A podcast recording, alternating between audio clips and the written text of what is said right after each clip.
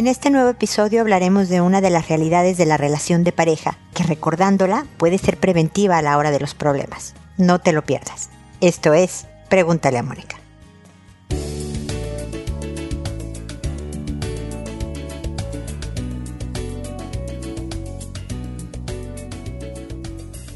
Bienvenidos amigos una vez más a Pregúntale a Mónica. Soy Mónica Bulnes de Lara, como siempre, feliz de encontrarme con ustedes en este espacio en donde hablamos de temas de la vida con el propósito de encontrar ideas, estrategias, perspectivas para hacer de nuestra vida algo mejor. Creo que todos merecemos paz, alegría, tranquilidad y aprendiendo un poco de inteligencia emocional, de relaciones interpersonales, de comunicación, de resolución de problemas, en cualquier ámbito de nuestra vida puede ayudarnos a esa construcción de una vida mejor. El día de hoy toca hablar de las decepciones en la relación de pareja en específico, porque todo el mundo te va a decepcionar un día y tú vas a decepcionar a todo el mundo algún día. Pero en particular las decepciones en la relación de pareja son dolorosas y pueden llegar a ser problemáticas porque todos tenemos una expectativa al empezar una relación. Vamos a ser muy felices, me va a entender perfecto, lo voy a entender perfecto, vamos a poder encontrar la manera de funcionar y luego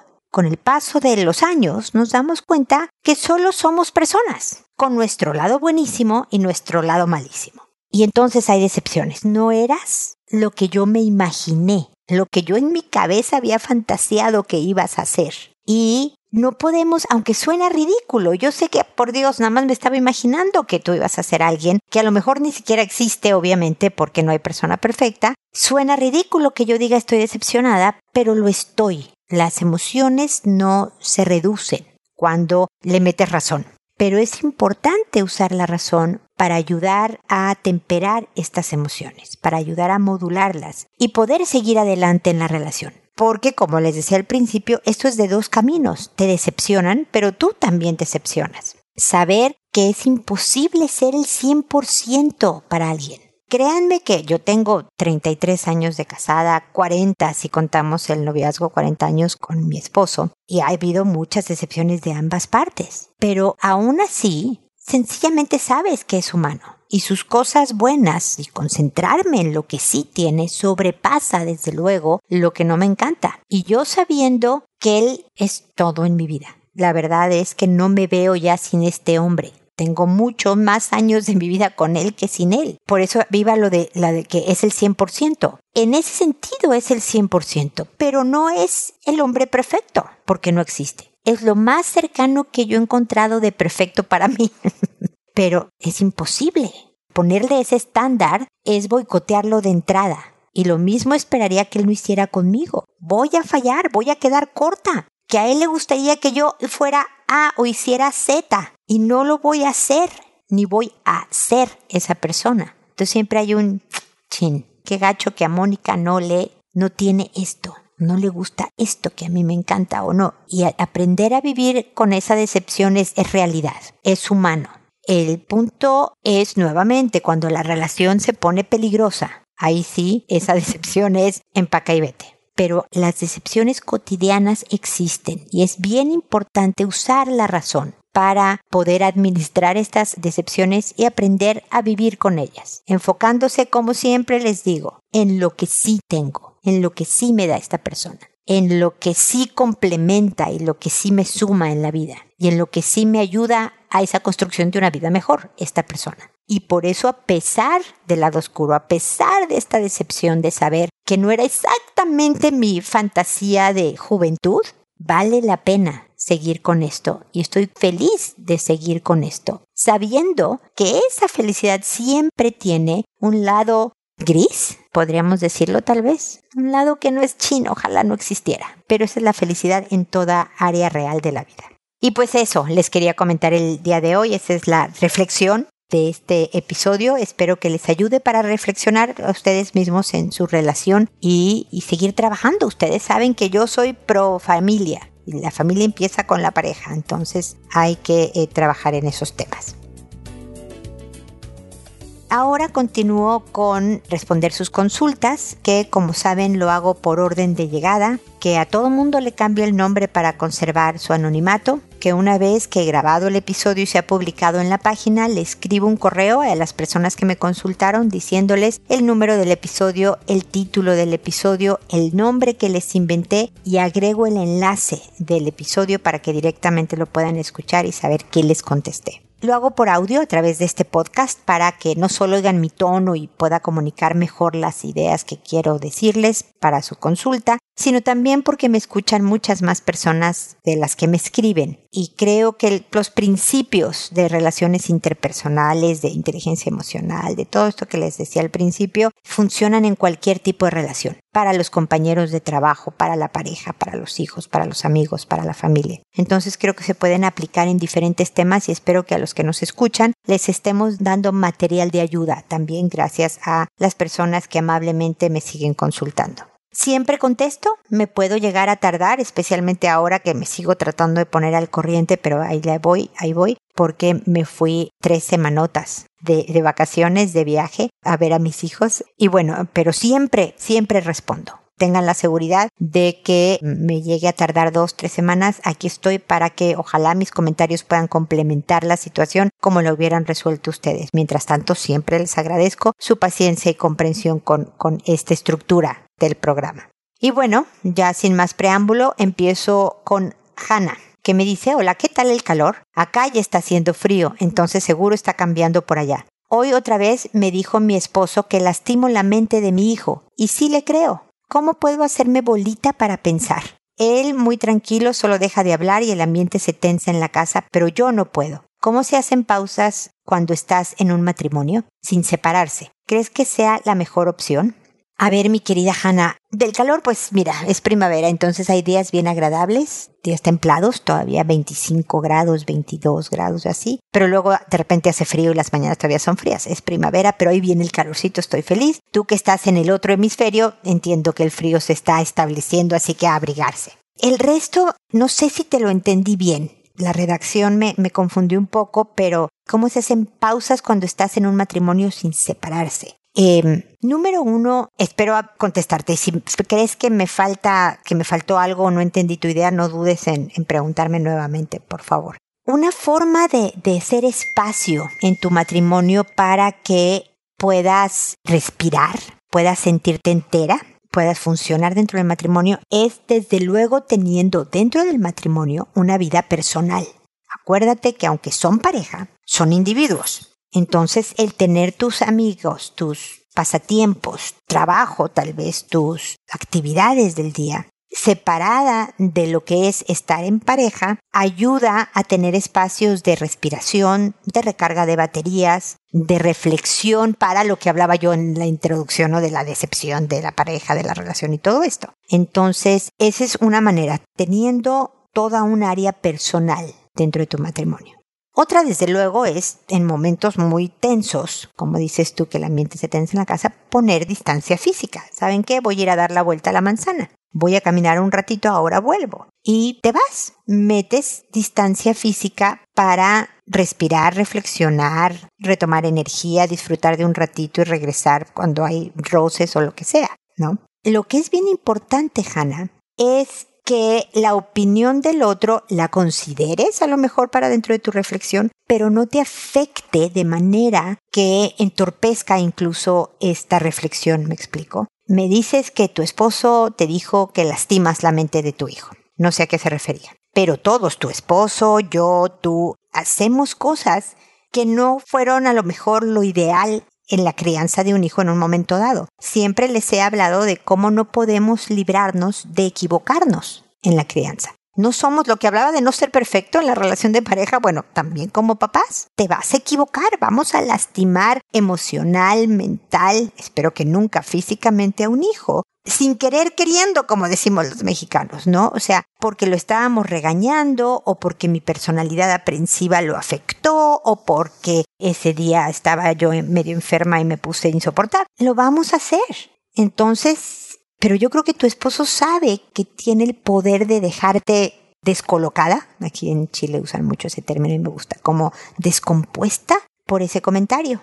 En vez de decirle, pues sí, probablemente lo hago. Sí sabes que tú también, ¿verdad, querido esposo? Que tú también lastimas la mente de nuestro hijo. Estoy haciendo esfuerzos porque sea lo menos posible, pero creo que no lo voy a poder evitar porque soy humana, no soy de plástico. O sea, como que lo rebotas. Amable, tranquilamente, le dices, ajá, lo lastimo. Estoy tratando de que sea lo menos posible. Pero sabes que tú también, ¿verdad? Que todos nos equivocamos con los hijos, porque no somos perfectos. Y te vas canturreando. ¿Me explico? Ponerte una capa de protección en estas agresiones pasivas. Pero, como te decía, lo usas también para reflexionar y decir, a ver, en esto que me dijo mi marido, ¿tengo algo que manejar mejor con mi hijo? ¿O es algo que sucedió y ya pasó? Eh, me explico, lo usas para ir mejorando como persona. Espero, Hannah, haberte contestado. Créeme que es esa mi intención. Cuéntame si lo hice y si no, vuélveme a escribir y aclaramos el punto. ¿Te parece? Seguimos en contacto. Luego está Istar, que me dice, hola Mónica, buenas tardes. Me da gusto poder platicar con usted sobre mi situación.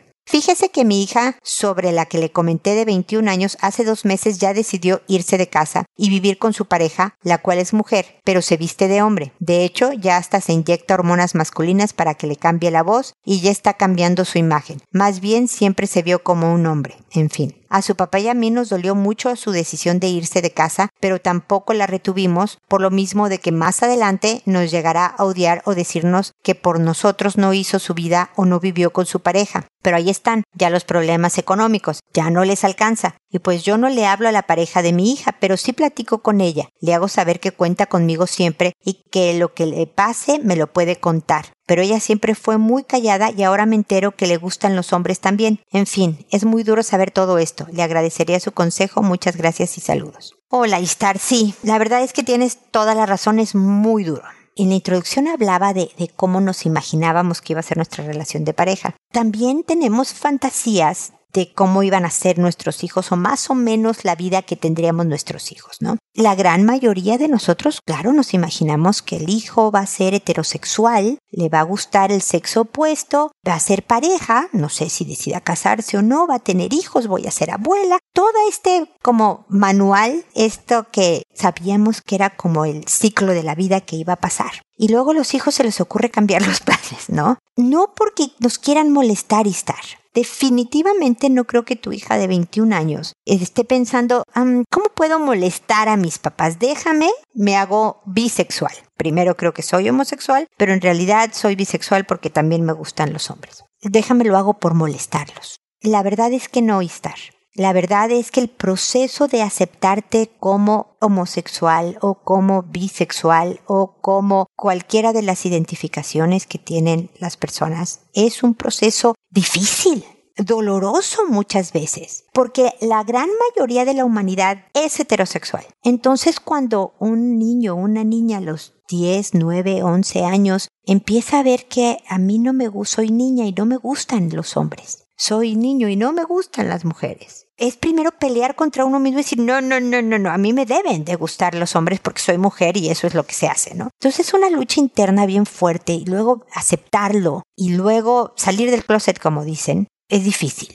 Es un proceso complicado. Y a veces cuando sabes que tus papás esperaban de ti otra cosa y hacen, estás viendo que están haciendo un esfuerzo por ser cercanos, igual te cierras un poco y no les cuentas porque sabes que los descolocas, vuelvo a usar la palabra, ¿no? Sabes que los acudes un poco con tu forma de pensar o tu forma de vida o todo eso. Entonces, ojalá esto que te estoy diciendo genere un poco de empatía hacia tu hija, que yo sé que la tienes, porque se ve que la amas con todo tu corazón. Yo creo que vas a hacer el tremendo esfuerzo de eventualmente también hablar con la pareja, no de que le llames para saludar, tampoco se tienen que hacer mejores amigas, pero de que si tu hija está con la pareja, hablar con la pareja también, para que le sigas diciendo a través de ese esfuerzo a tu hija que cuenta contigo, que no la vas a desamparar, que ahí estás. ¿Me explico, estar? Mientras tanto, es bien importante que tú y tu esposo se cuiden en cuanto a,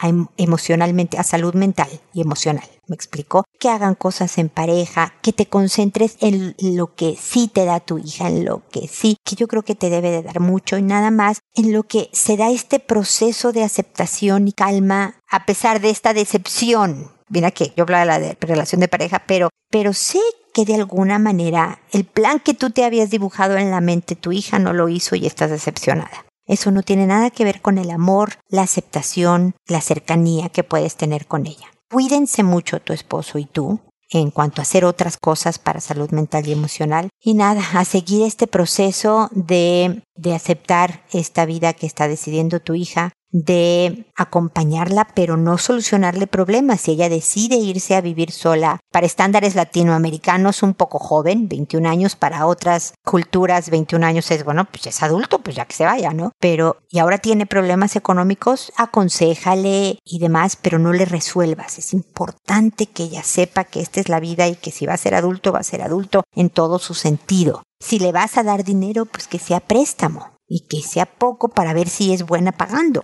en cuotas si tú quieres, en pagos desplazados, pero que pague sus cuentas, me explico, y demás, ayúdala a hacerse una mujer adulta, con M mayúscula, como siempre digo, ¿no? Íntegra. Y tú trabajar en este proceso de esta hija que se te presenta diferente a como te la habías imaginado, ¿no? Entonces, aquí estoy, estar para seguir ayudándote en esta situación y acompañándote, ser oreja, consuelo, ánimo y que pronto se pueda estar más tranquilos tú, principalmente tu esposo y desde luego con tu relación con tu hija. ¿Ok? Seguimos en contacto. Y luego Karima, que me dice no sé cómo empezar, iré directo al grano. Mi hijo de seis años me contó que su hermano de once le pidió que le chupe su pene. Mi hijo mayor se puso a llorar y pidió perdón. Yo quedé en shock, me desmayé, no pude reaccionar. No lo golpeé porque creo que tal vez se escaparía un mal golpe. Ay, Karima, me imagino que quedaste en shock y paralizada. Qué bueno que no le pegaste porque los golpes no resuelven nada, ¿no? Te hubieras tal vez desahogado del shock y la frustración con el golpe, pero hace más daño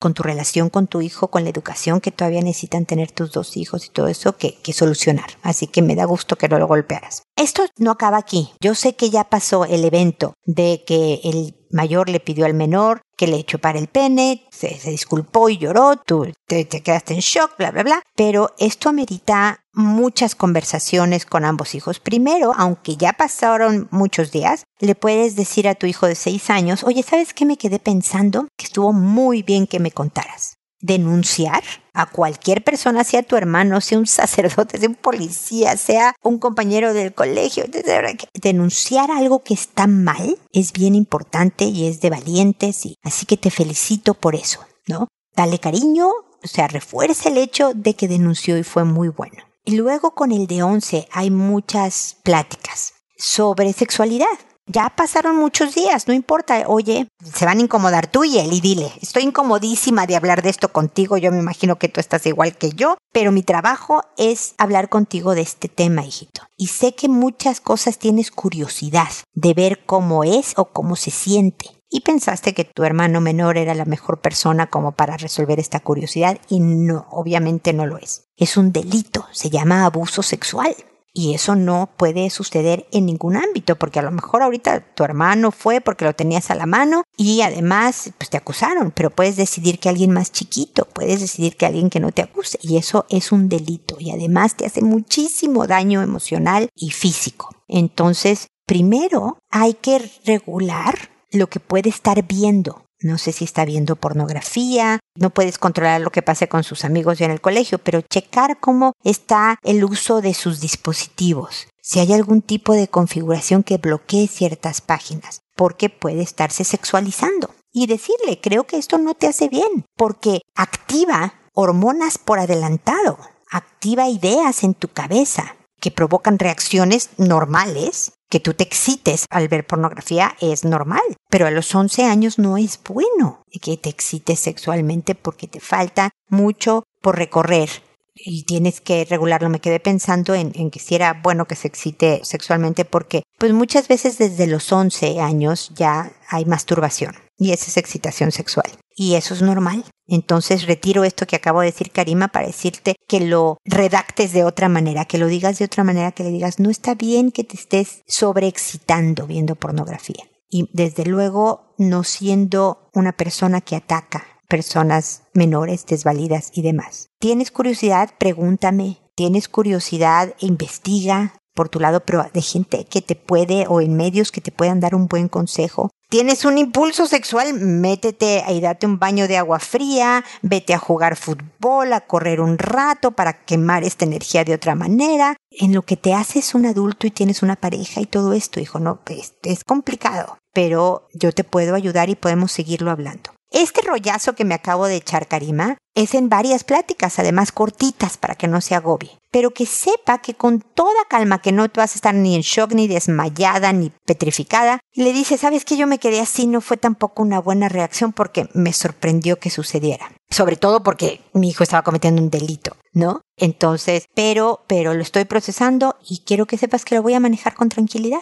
para que tu hijo te tenga la confianza de saber que no va a recibir un manotazo, me explicó, sino de que, oye mamá, fíjate que me pasa esto, pienso estas cosas. Entonces, crear ese ambiente de confianza y de seguridad es bien importante y depende de cómo reaccionas tú, Karima, de cómo lo manejas. No es fácil, pero se puede. Así que aquí estoy para seguirte escuchando, ayudándote en la crianza de tus hijos. Escríbeme cuantas veces quieras, ¿ok? Espero que sigamos en contacto. Y espero amigos que nos volvamos a encontrar en un episodio más de Pregúntale a Mónica. Y recuerda siempre, decide ser amable. Hasta pronto.